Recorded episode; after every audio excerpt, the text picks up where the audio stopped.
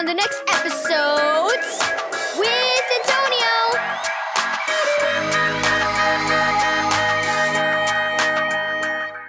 Thank you, Keys for Kids Ministries, for this daily devotional. Even in the dark. Read Psalm 139, verse 7 through 12, and Jeremiah 23, verse 23 through 24. Church in a cave! exclaimed Elias. He and his family were on vacation, and Dad had announced they'd been attending a church service inside a cave. I've never been in a cave, Elias said. I wonder what it would be like. Early Sunday morning, they were on their way. When they were finally down in the cave and seated in the large room where the service was to be held, Elias shivered. It was very dark, except where electric lights lit the way. Huge storm formations hung down, while others rose up from the floor, casting gloomy shadows. The air was damp and water dripped down the rocky walls. In his seat, Elias pulled his jacket close around him to keep out the cold, clammy air. This is interesting, but I don't really like this dark, scary place, he thought.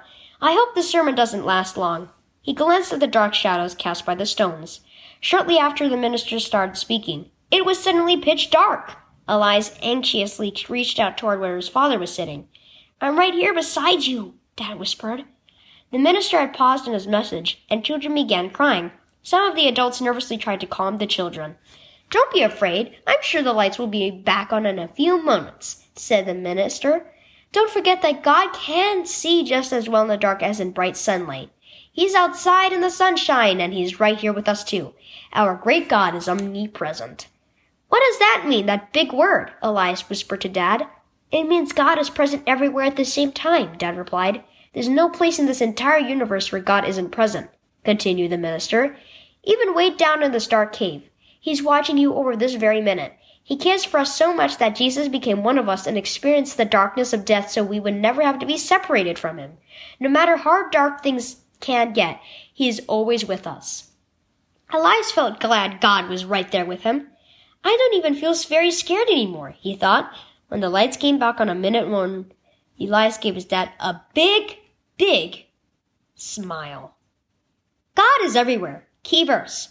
Do I not fill heaven and earth? says the Lord. Jeremiah 23, verse 24. Are you facing something that fills you with fear? Does it feel like you're surrounded by darkness and God is very far away? No matter where you are or what it is you're facing, God is there with you. Although you can't see Him, He is watching over you and caring for you. The Bible tells us He is everywhere. He's omnipresent, and Jesus promises that nothing can separate us from Him, not even death. Whenever you're afraid or lonely, Remember, He is with you.